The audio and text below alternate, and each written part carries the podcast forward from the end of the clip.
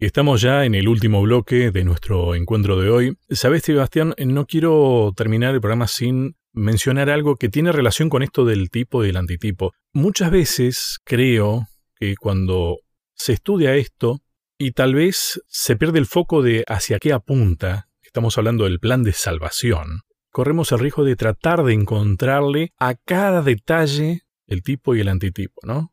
Y le damos significados a cosas que tal vez son significados humanos eh, o interpretaciones nuestras. Otras son descubrimientos, en nueva luz, como se dice, válidas, pero eso requiere de realmente mucha, mucha oración y la iluminación del Espíritu Santo, ¿no? Creo que con la luz que Dios nos ha revelado nos debería alcanzar, no quita, que Dios se encargue que podamos enterarnos de cosas que van a tener coherencia con lo que ya se reveló de paso también, ¿no? Eso quería aclararlo, ¿no? Por un lado, para no caer en riesgos también. Que un poco le pasó, creo que, al, pueblo judío, ¿eh? cuando estableció tantos parámetros, tantas leyes y demás, de alguna manera fue una interpretación, el hilar muy fino, como se dice aquí en la Argentina. Y por otro lado, hay otro elemento que en esto del modelo y del original me llamó la atención. En cuestiones de tiempo, nosotros hoy día hablamos de pasado y de futuro. Eso lo podemos hacer hoy en el presente nuestro, es ahora, es hoy, donde podemos comprender estas cosas. Y esto tal vez es lo que le da la urgencia de entender lo que Dios nos ha querido decir con aquel sistema de sacrificios a través de la sangre, eso sería el pasado, pero que tuvo en un momento en el sacrificio de Cristo su presente más valioso, por así decirlo. Pero todo apuntaba a creer, saber, entender y aceptar que hay una salvación ya provista pero en el plano celestial, en, la vida eterna, me gustó alguna expresión que utilizaste sobre la, eh, el descanso en la eternidad. Me parece que a esto tenemos que apuntar, ¿no? Pero el tiempo es hoy. Sí, primero quiero hacer mucho hincapié en el hecho de no pensar en el descanso como dormir. No, no. el descanso no es la ausencia de trabajo, uno hasta puede descansar trabajando. A ver, creo que ahora estamos descansando, Sebastián. Yo estoy descansando y alguno me dirá, pero usted está trabajando, pastor. No, esto no, no, forma parte de mi horario de trabajo. Entonces, para mí esto es un descanso, es una charla con un amigo de una temática que nos sirve y mucho y muy útil. Y para mí esto es un descanso. Yo le agradezco a Dios porque en la tarea, en el trabajo que realizo, no digo que siempre estoy descansando porque hago lo que me gusta. No, claro.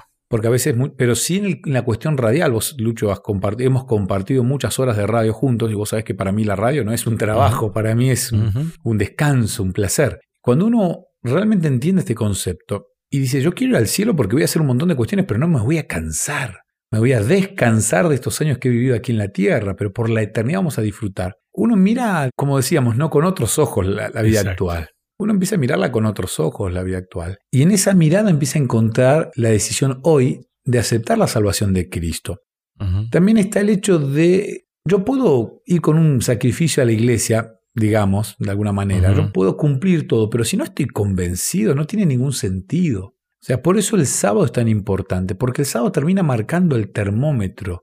Si vos del sábado haces un día de rituales, cargado de, un montón de cuestiones que no te llevan al cielo, tenés que replantearte el sábado.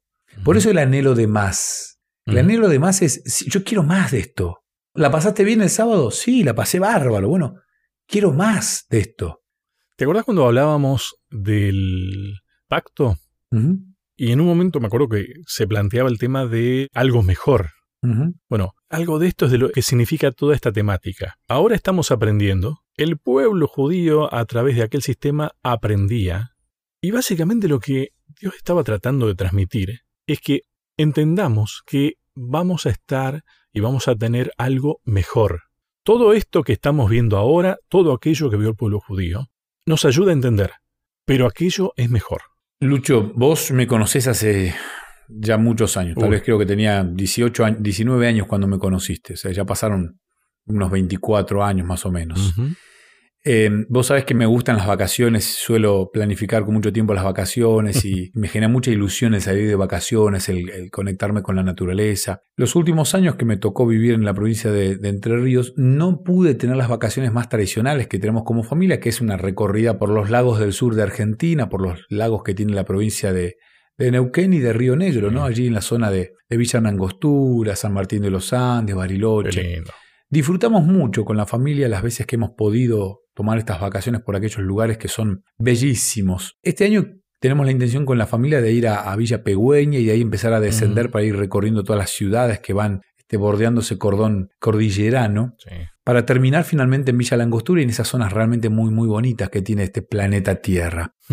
Aquí cerca de la ciudad de Neuquén Capital, donde me toca vivir con la familia, tenemos un par de lugares similares, no tienen sierras, pero hay un par de bosquecitos con estos pinos muy típicos de la cordillera, con el río con aguas cristalinas, como es el río Limay, con agua muy transparente. Y yo suelo ir con mis hijos a jugar y vamos a pasear y me gusta pasar esos momentos en familia, pero después que se terminó ese día, que fuimos, tal vez puede ser un sábado, a veces otro día de la semana, yo digo, falta poco para las vacaciones, ¿no? Me faltan un par de meses, que no va a ser la eternidad, van a ser 14 días donde me voy a poder desconectar del celular, del internet, de los mails, de las reuniones y poder dedicarle a la familia y a la naturaleza y a descansar, a respirar aire completamente puro, ¿no? Y yo estoy mirando las vacaciones con un anhelo tan grande, ¿no? Anhelo de más. O sea, cada vez que voy hoy a disfrutar una tardecita al río Limay o, a algún bosquecito de los que hay por aquí en Neuquén, acá hay un parque que se llama Parque Norte, que es un bosquecito muy lindo, muy lindo. Cada vez que termina ese día y voy de regreso manejando el vehículo hasta casa, voy pensando que en breve me voy a ir de vacaciones 14 días. Y esto mismo que disfruto por un par de horas lo voy a disfrutar por varios días.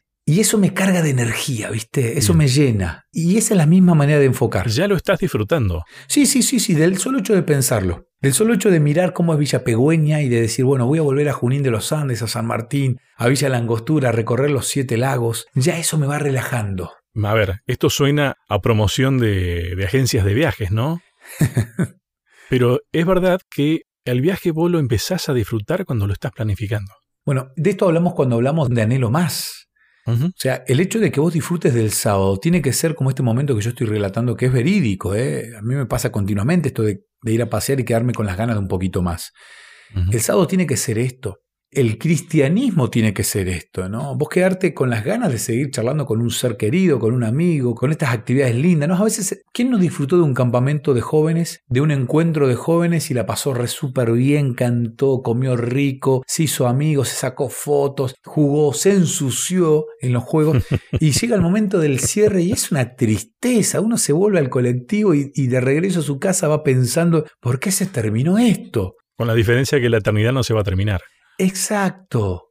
Pensar de esta manera te ayuda hoy a tener esperanza, pero tenés que mentalizarte de una manera...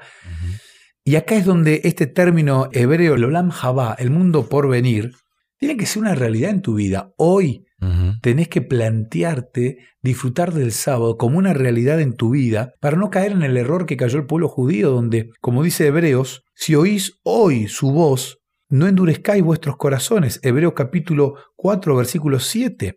Dice, otra vez determina un día, hoy, del cual habló David mucho tiempo después cuando dijo, si hoy oís su voz, no endurezcáis vuestros corazón. Y ahí está hablando del hecho de la decisión de entrar en el reposo del Señor, el hecho de entrar hoy en este descanso. No sé cuánto falta para que venga Cristo a buscarnos, pero mentalizarte a hoy, hoy mentalizarte a que las vacaciones ya van a venir y van a ser por la eternidad, te va a ayudar a vivir descansado y con esperanza. Tal vez retomando algunas ideas que hablamos en otro momento, dijimos también, si estamos ahora en la escuela, si estamos aprendiendo, es ahora donde también tenemos que aprender a disfrutar de aquello que todavía no, no tenemos, que es el título. Y después que tengamos el título, de ejercerlo, ¿no? dedicarnos a eso.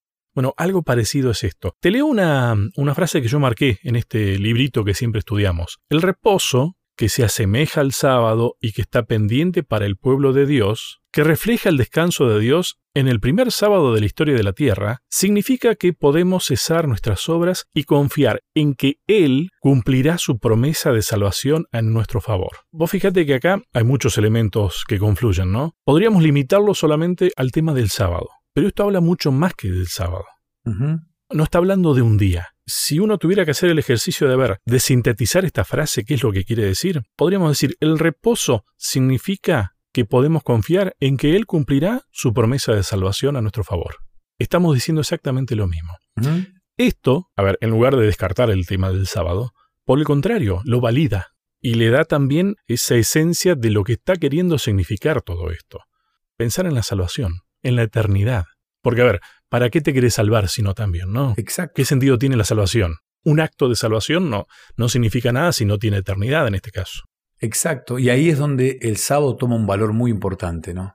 Disfrutar hoy del sábado, aprender hoy a amar el sábado, disfrutar y, ver la, eternidad como una realidad ya tangible, una continuidad de lo que estamos haciendo acá, pero sin pecado, sin dolor. Hoy yo charlé telefónicamente con un amigo que tiene a su hijita con una con un problema de salud, una pequeña, una bebé. Y hablar con él de, estas cuestiones realmente a uno le causa mucha tristeza, mucho dolor, los quiero mucho. Y pensar en una eternidad sin estos problemas va, va a ser realmente una bendición. Déjame leerte una sola frase. Dice, las promesas de Dios son muy preciosas. Debemos estudiar su palabra si queremos conocer su voluntad. Las palabras inspiradas, si se las estudia con cuidado y se las obedece en la práctica, guiará nuestros pies por una senda allanada por donde podemos caminar sin tropezar. A nadie le gusta tropezar. Por eso la Biblia, la palabra de Dios, te va guiando para que no tropieces, te va allanando todo para tener una eternidad con Cristo. Confiar en Dios y saberse salvo. Y vivir conforme a eso. Y anhelar más. Bien. Uh, recién empezamos. Sí. Queda tarea para la casa. Próximo tema, Sebastián. Bueno, la semana que viene vamos a hablar de un personaje un personaje al cual yo admiro mucho. No digo que es mi personaje preferido, no lo es, pero dentro de los personajes de la Biblia es uno. Se lo tragó un pez. Ah. Eh, se lo tragó un pez. Y el título es El profeta sin descanso. Prometedor el título. Bien vendido, ¿eh? bien vendido. gracias, Sebastián. Un placer. A cada uno de ustedes muchas gracias y hasta un próximo encuentro. ¿Querés que hablemos un poco más de estos temas? Me encontrás en las redes sociales, en Facebook como Sebastián Martínez, en Instagram como Pastor Sebastián Martínez. Te espero.